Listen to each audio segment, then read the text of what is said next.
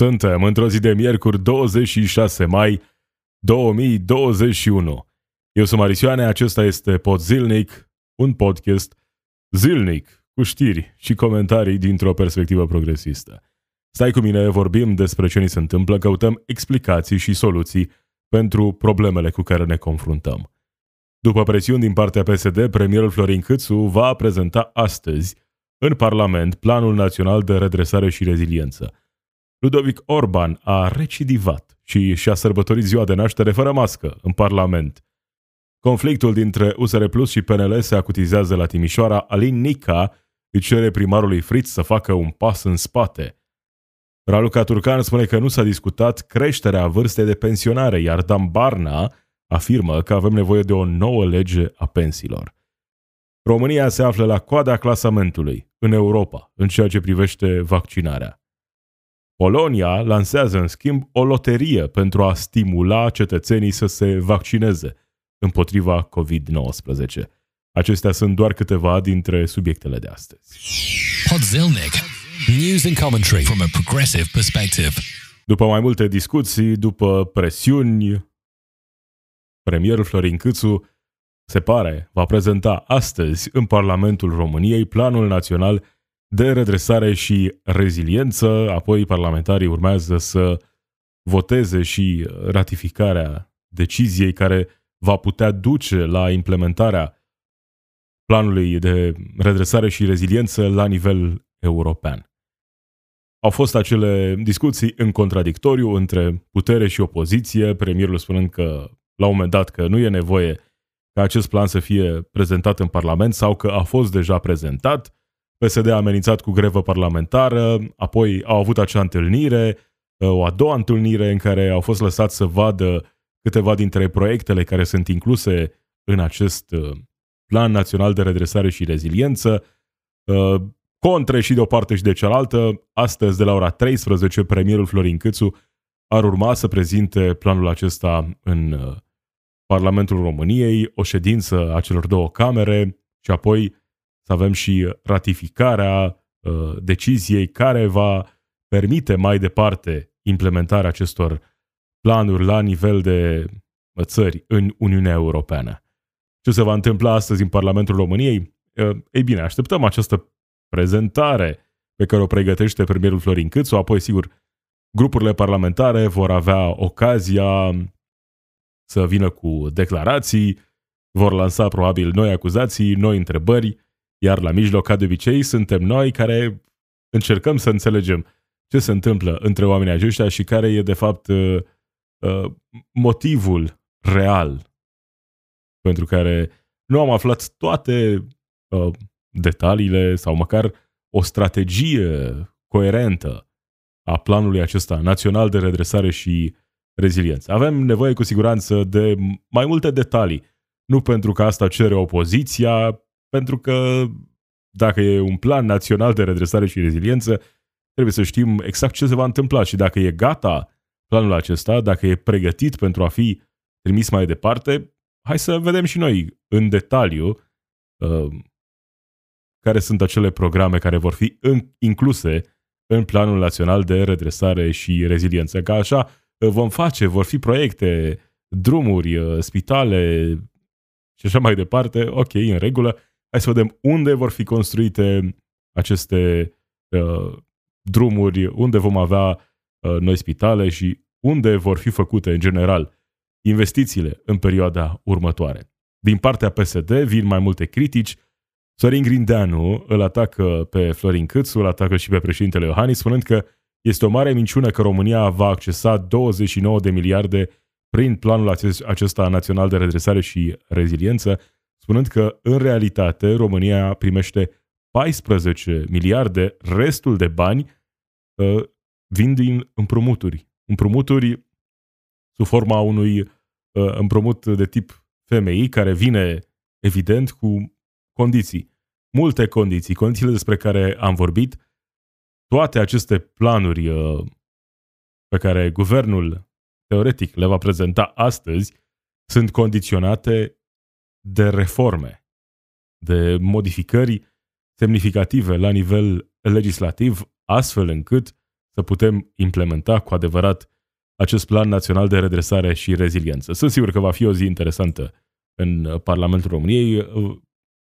Se va încerca de fiecare parte să prezinte situația ca și cum ei ar fi cei care au dreptate. Poate vom avea iarăși coreografii speciale prin Parlament, cum am mai văzut, tot felul de insulte strigate chiar de acolo, de la tribuna Parlamentului, așa cum am văzut că se poartă. Oamenii aceștia așa știu să se comporte în Parlamentul României și, cum am mai spus de mai multe ori, dacă atunci când oamenii ăștia se ceartă, chiar dacă se înjură, nu am o problemă cu limbajul pe care îl folosesc în mod special.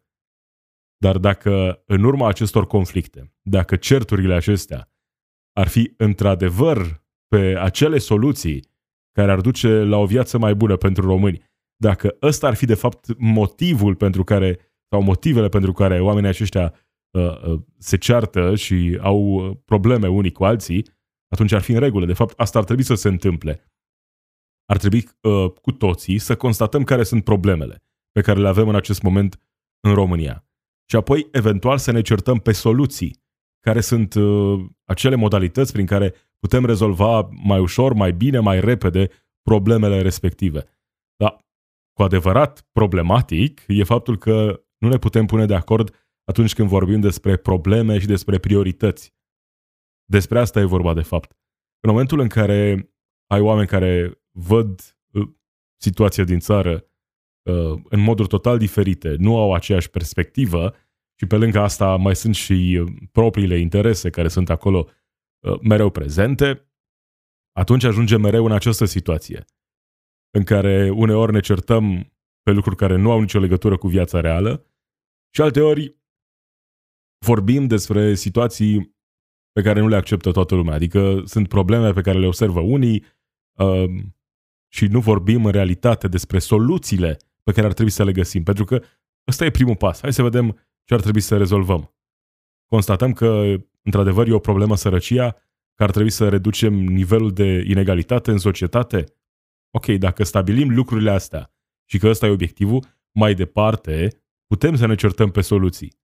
Hai să stabilim că ă, asta e o problemă și că trebuie să fie rezolvată, nu doar să constatăm că e o problemă la nivel de societate. Ce se va întâmpla cu planul acesta de redresare și reziliență? Vom vedea cu siguranță, vom avea ocazia să tot vorbim despre planul acesta, nu doar în zilele următoare, sunt convins că și în anii următori. La Parlamentul României a fost ieri mare, mare chef, mare paranghelie pentru ziua lui Ludovic Orban. Ludovic Orban și-a sărbătorit ziua de naștere la Parlament, cu toți colegii, cu mâncare comandată, livrată, cu băutură și, evident, fără mască, pentru că oamenii aceștia sunt deasupra legilor, ca întotdeauna. Un scandal similar a fost și anul trecut.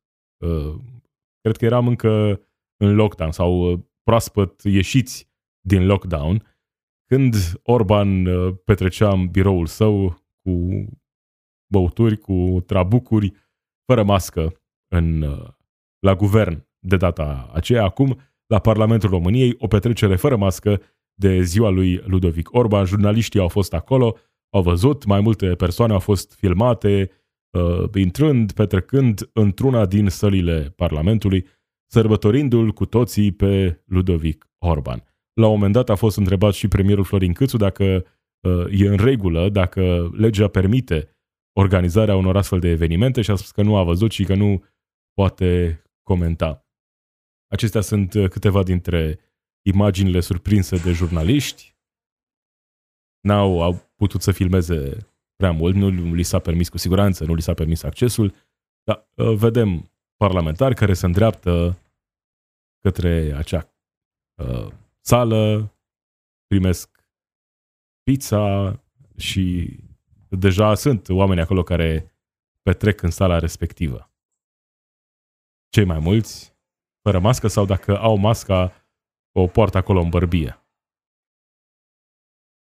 Pentru că așa se organizează o petrecere. Așa știe Ludovic Orban să-și sărbătorească ziua de naștere în Parlamentul României. Din nou, deasupra legii. Și acum, poate va veni din nou momentul acela ca și anul trecut, da, știți, s-a întâmplat, sunt gata să plătesc o amendă. De parcă asta rezolvă cu adevărat ceva. Dar știm, Ludovic Orban iubește petrecerile, e un foarte, foarte bun dansator, cred că are ceva în comun cu Elaine din Seinfeld, din punctul ăsta de vedere. Ludovic Orban e mare, mare dansator. Ce talent! Cum să nu organizezi petreceri, chiar și pe timp de pandemie, când ai talentul acesta? Trebuie să le arăți oamenilor de ce ești în stare. Ludovic Orban e mare, mare dansator. Când ai nivelul acesta de talent, cu siguranță ești și deasupra legii. Nu ți se aplică ție astfel de restricții. Chiar dacă restricțiile n-au fost ridicate pentru ceilalți oameni. Dar pentru Ludovic Orban e în regulă.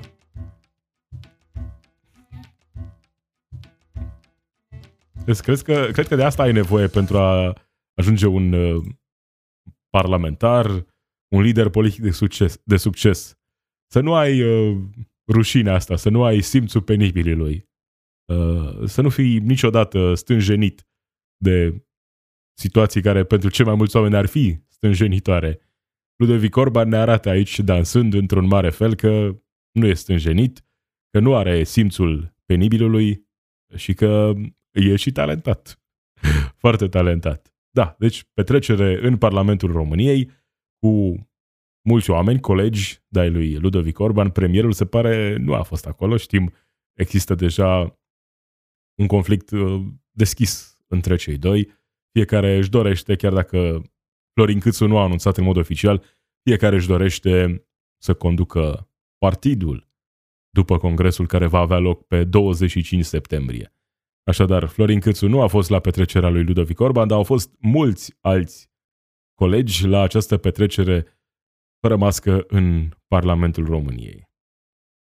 De aici, din a, văzând această situație, putem găsi explicații pentru felul în care ne raportăm în general la ceea ce reprezintă autoritățile în România. Pentru că avem o campanie de vaccinare zilele acestea. Cum să aibă cei mai mulți oameni încredere în autorități când vedem cum se comportă oamenii care sunt acolo sus, la guvern, în Parlamentul României? Pentru ei sunt altele regulile. Iar în perioada asta de pandemie am avut ocazia să vedem foarte mulți astfel de oameni. Nu neapărat la petreceri, dar unii pe la restaurante care erau deschise ilegal, funcționau ilegal în anumite perioade când era interzis să fie deschise restaurantele la interior. Oamenii aceștia nu aveau nicio problemă în a se afișa în astfel de restaurante, să participe la astfel de petreceri, pentru că, încă o dată, ei sunt acolo, sus, deasupra legilor.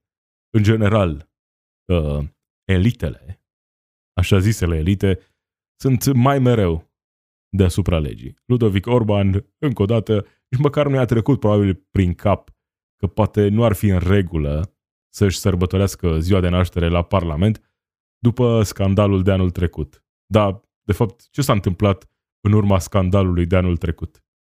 Nimic. Asta e atunci când nu sunt consecințe. Da, a cerut să fie amendat, dar hai să fim serioși.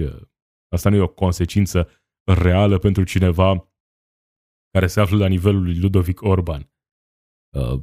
Așadar, dacă vezi că nu sunt consecințe, normal că vei continua să faci, să te comporți la fel.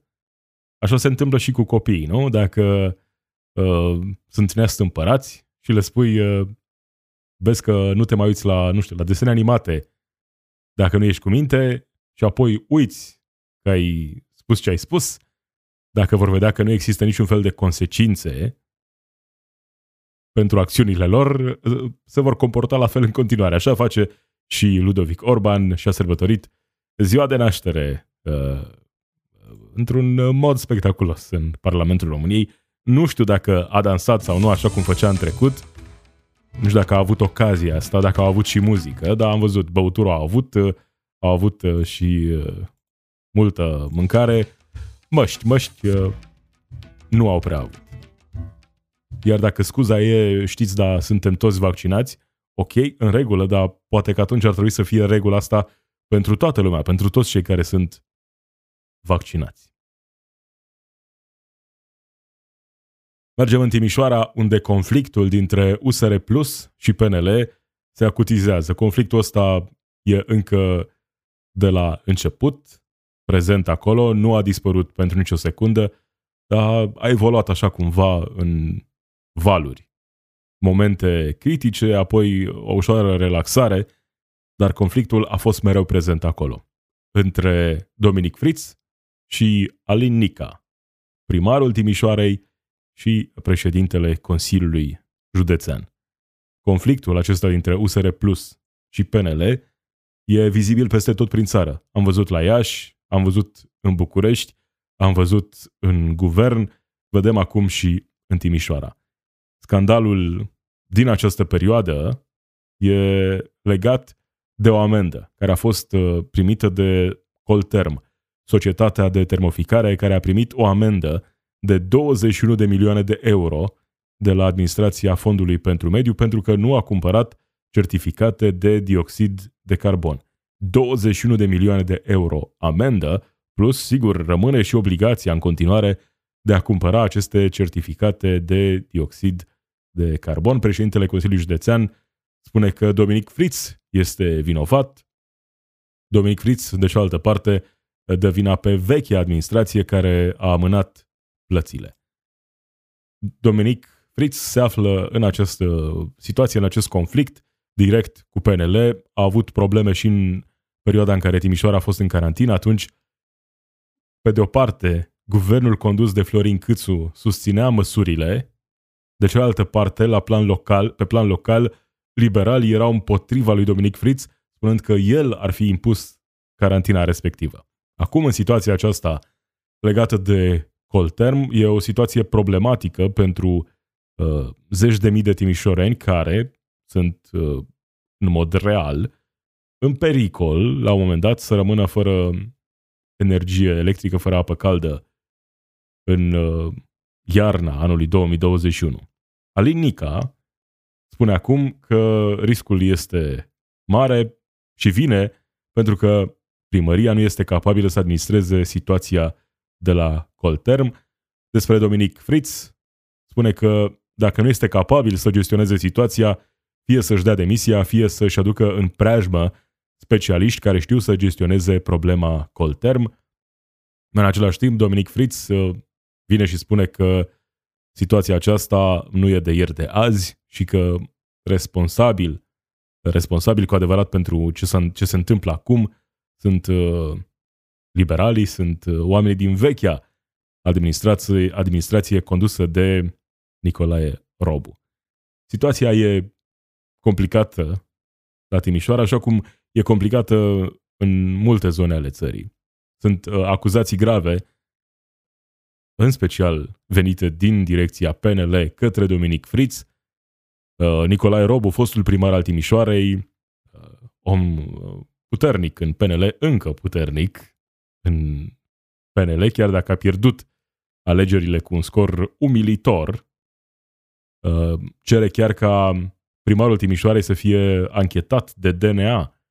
Sunt acuzații grave în ceea ce privește această situație de la Colterm, această amendă uriașă primită de societatea de termoficare.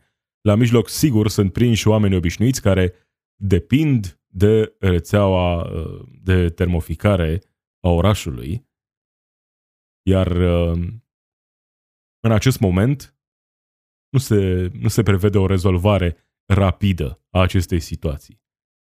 Acuzațiile aduse acum la adresa lui Dominic Fritz, cum spuneam, sunt foarte grave. Am văzut că Nicolae Robu spunea că, de fapt, există un interes astfel încât Colterm să ajungă în faliment, să fie vândute niște terenuri, preluate niște terenuri care e adevărul acolo la mijloc,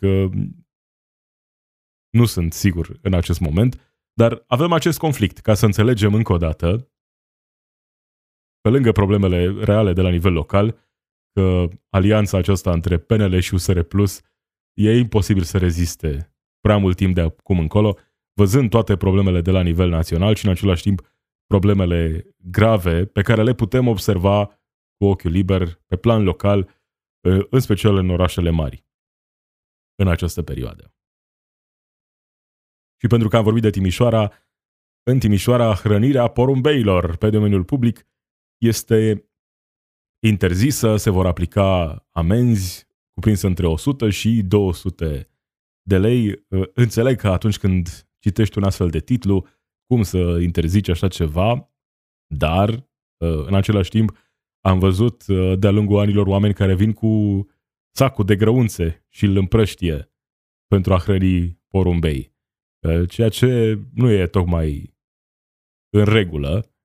Am văzut câte probleme pot provoca porumbei. Sigur că e plăcut să faci poze uh, în centru, acolo porumbeilor, uh, se joacă copiii, se plimbă printre ei, dar în același timp uh, situația nu e chiar atât de simplă. Sunt și neplăceri cauzate de porumbei în Timișoara. Raluca Turcan insistă că nu s-a discutat despre creșterea vârstei de pensionare. În schimb, confirmă că se discută despre opțiunea de a rămâne mai mult în activitate. Spune ea că e total diferit lucrul acesta. Deci nu, nu vrem să creștem vârsta de pensionare, dar vrem să rămână oamenii mai mult timp în activitate. În acest moment spune că e vorba despre o opțiune, o, o posibilitate ca oamenii să rămână mai mult în activitate. Această posibilitate, să fim serioși, există și astăzi. De asta, discuțiile pe această temă în mod clar nu sunt oneste. Pentru că România, în acest moment, și-a luat angajamentul acesta de a reforma sistemul de pensii în perioada următoare. Sigur că deciziile astea nu vor fi luate de azi pe mâine.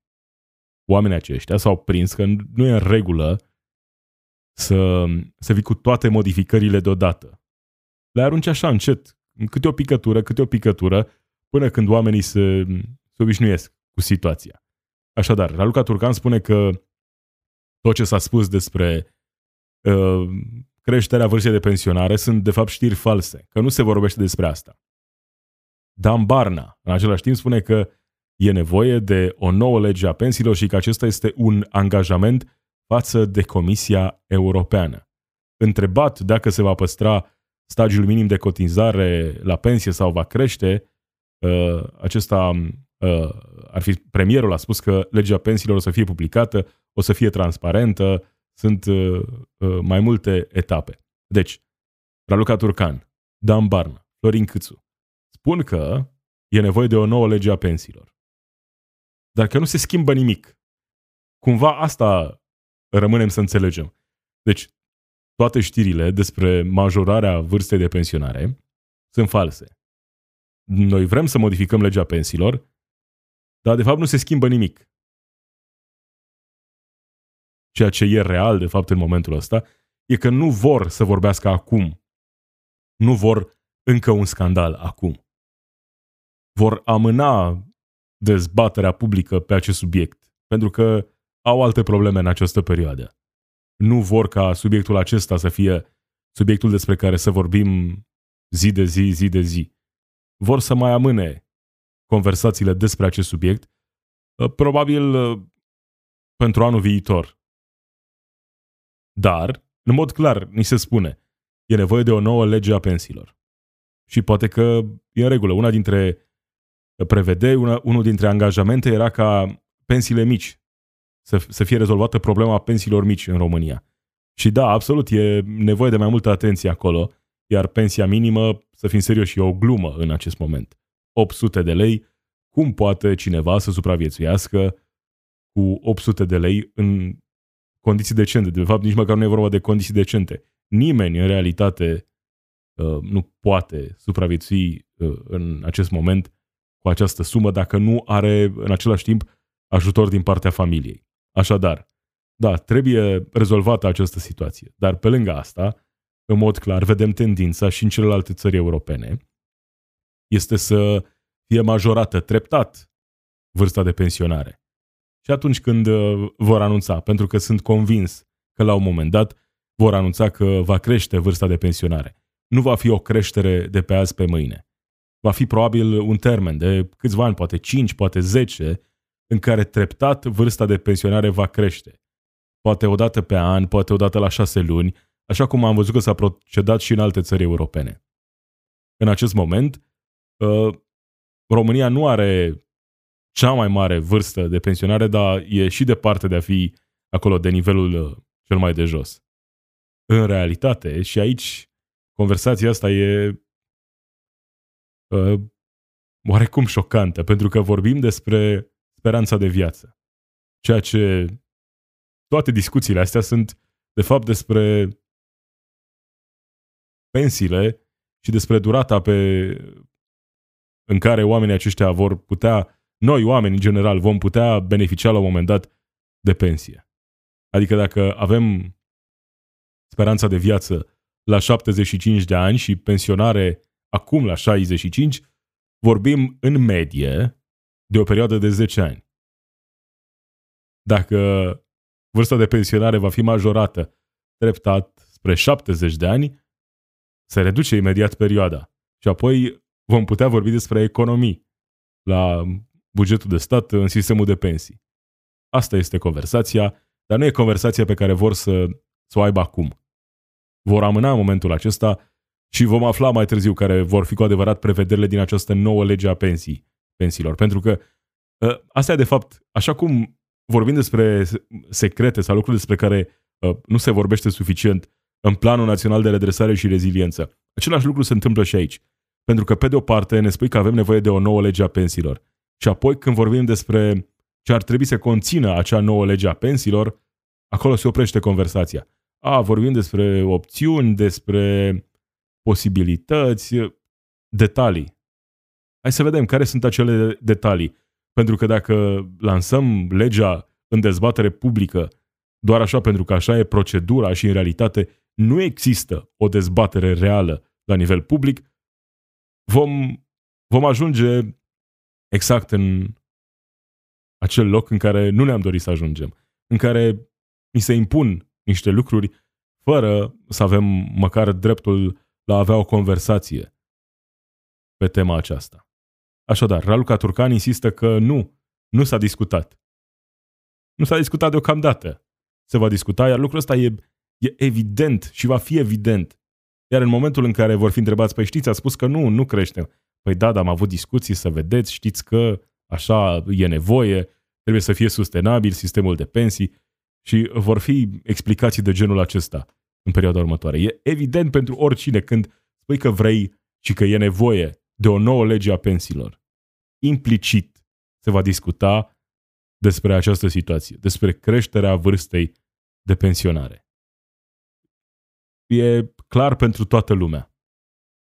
Cum arată situația în restul Europei?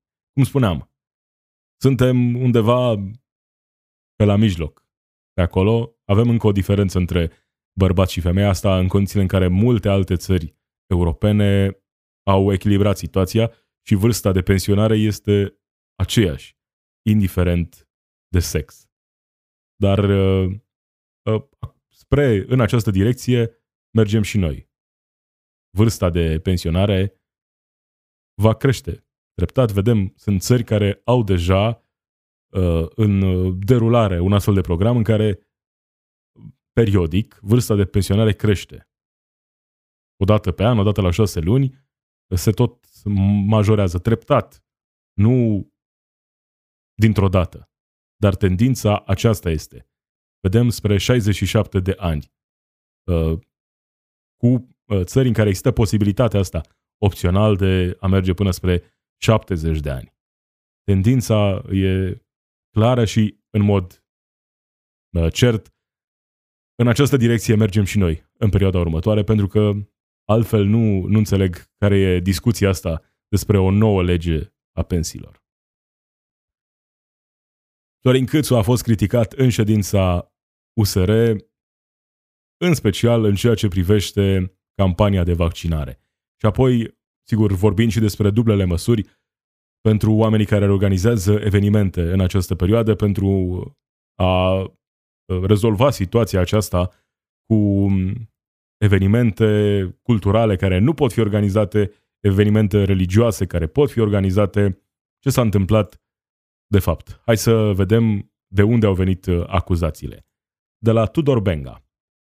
Acesta postează pe Facebook, după ce au apărut acele dezvăluiri din ședința U S R Plus, în care presa scria că U S R Plus e supărat pentru că se organizează evenimente religioase, dar în același timp evenimente culturale sau sportive nu pot fi organizate. Tudor Benga a postat pe Facebook următorul mesaj pentru a clarifica această situație și vorbește despre campania de vaccinare. Scrie acesta: văd acum că scăpate trunchiat prin presă niște intervenții ale mele din ședința de azi dimineață a Biroului Național U S R plus. Da, am cerut să punem pe agenda coaliției de guvernare tratament egal pentru festivaluri și concerte. Nu, nu am cerut restricții la procesiunile religioase. Am cerut ca toate evenimentele mari cu public să fie tratate în mod egal, fie ele sportive, culturale sau religioase. În plus, din punctul meu de vedere, acolo unde se triază vaccinații și testații, se poate permite ca numărul participanților să se apropie de nivelurile prepandemice. Și da, am criticat și mersul campaniei de vaccinare și am cerut măsuri clare pentru accelerarea ei. Nu stăm bine deloc. Campania e tot mai anemică și nu înțeleg de ce tot insistă premierul să o prezinte drept un succes. Nu e. La punctul ăsta chiar nu e. Suntem printre ultimii în U E și dacă nu luăm repede măsuri, vom plăti un preț scump la toamnă. Trebuie mers din poartă în poartă, trebuie pus presiune pe primar să se implice, trebuie oferite beneficii palpabile pentru cei vaccinați. Altfel, în ritmul curent, la toamnă vom fi iar ciumații Europei, fiindcă rămânem tot mai în urmă ca procent de vaccinați și riscul unui val patru din septembrie încolo e cât se poate de real, scrie Tudor Benga de la U S R plus. Informațiile pe care le prezint aici sunt o sută la sută reale. Premierul Florin Câțu insistă că în România campania de vaccinare este una de succes. Tudor Benga prezintă datele așa cum sunt ele. Am aici datele cele mai recente prezentate la nivel european din douăzeci și patru mai. Sunt recente. Malta e pe primul loc în ceea ce privește campania de vaccinare. Vorbim despre doze administrate la o sută de persoane. În Malta uh, s-a depășit o sută șapte doze administrate la o sută de persoane. În Marea Britanie situația e foarte bună. În Ungaria situația e aproape la fel de bună.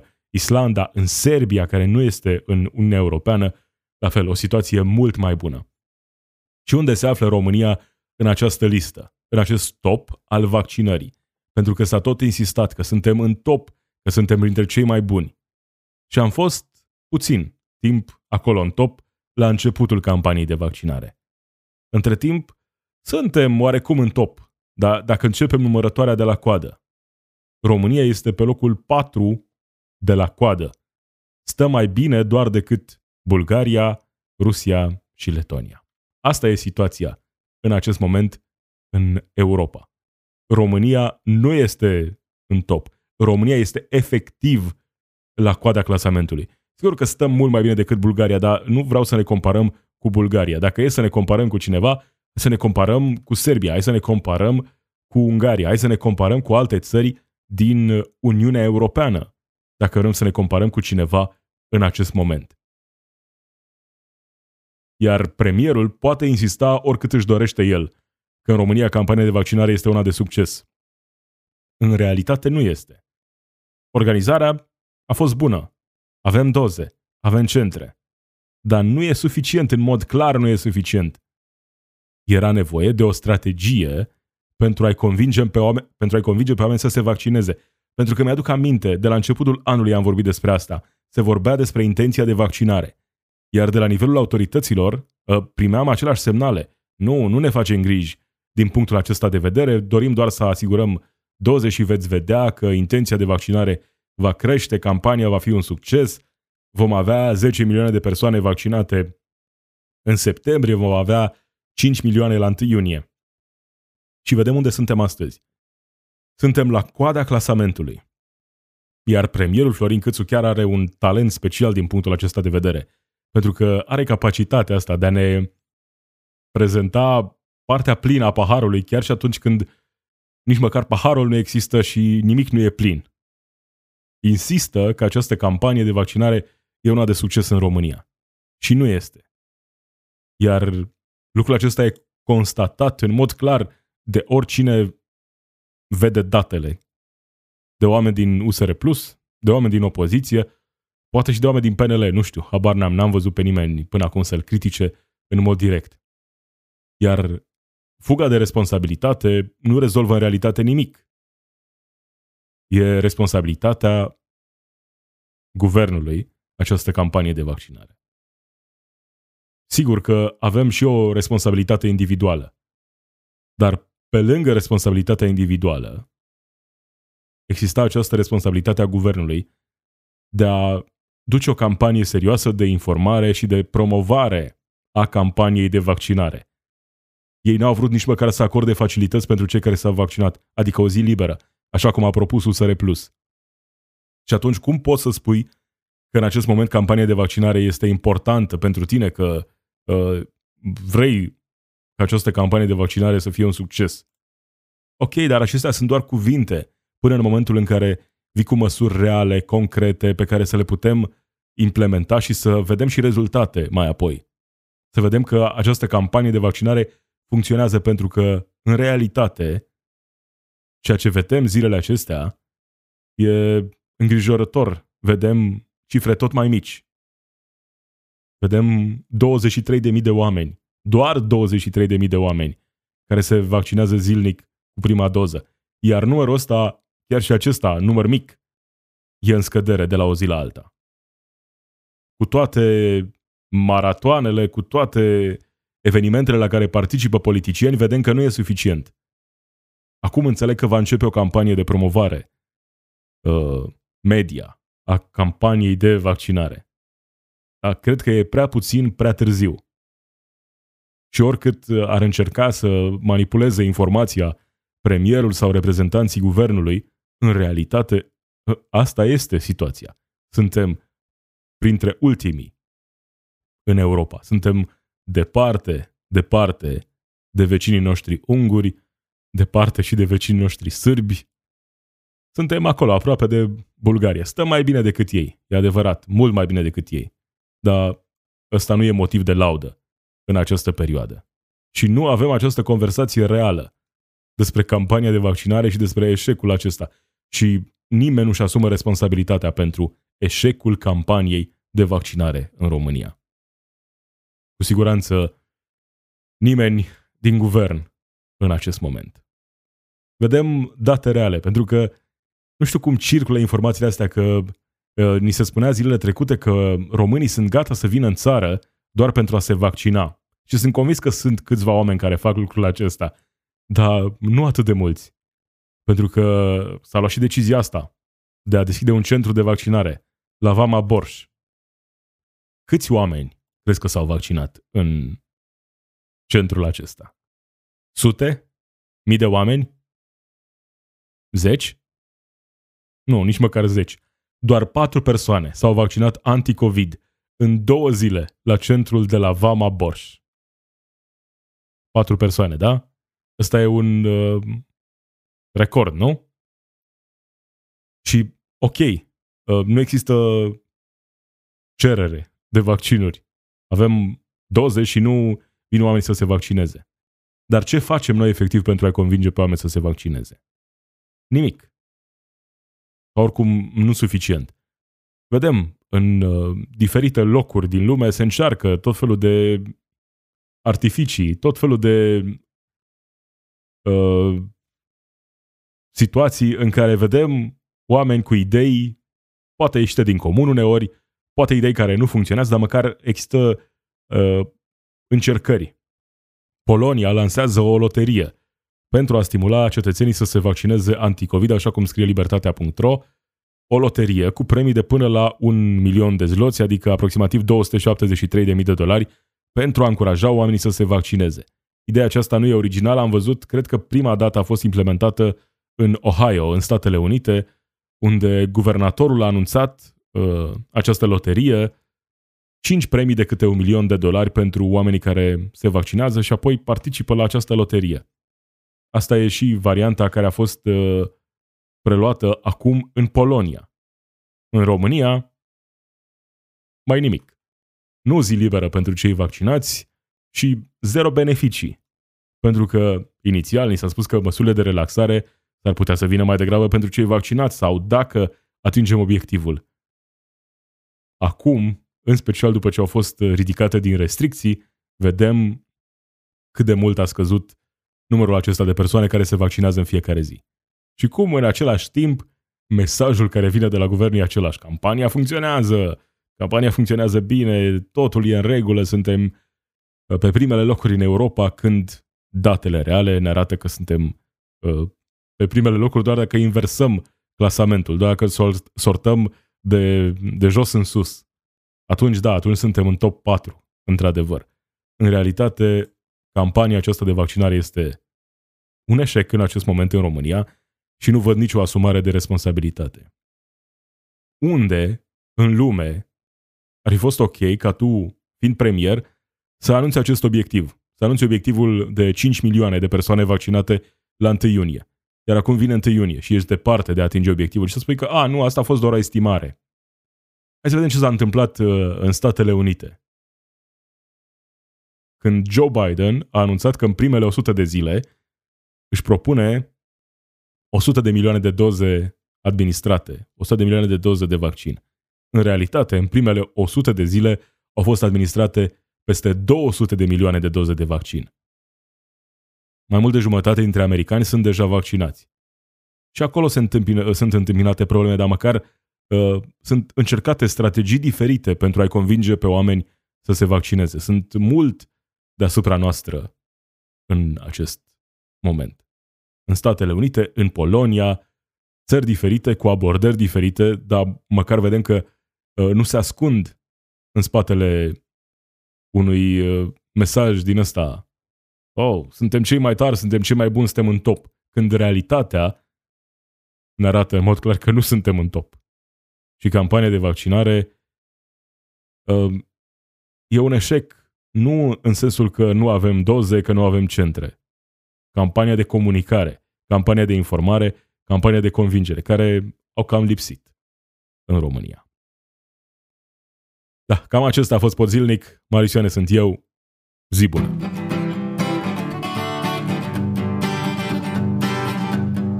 It's we who run the weapons plants and fight the wars they wage and who work consumer hotlines from the inside of a cage.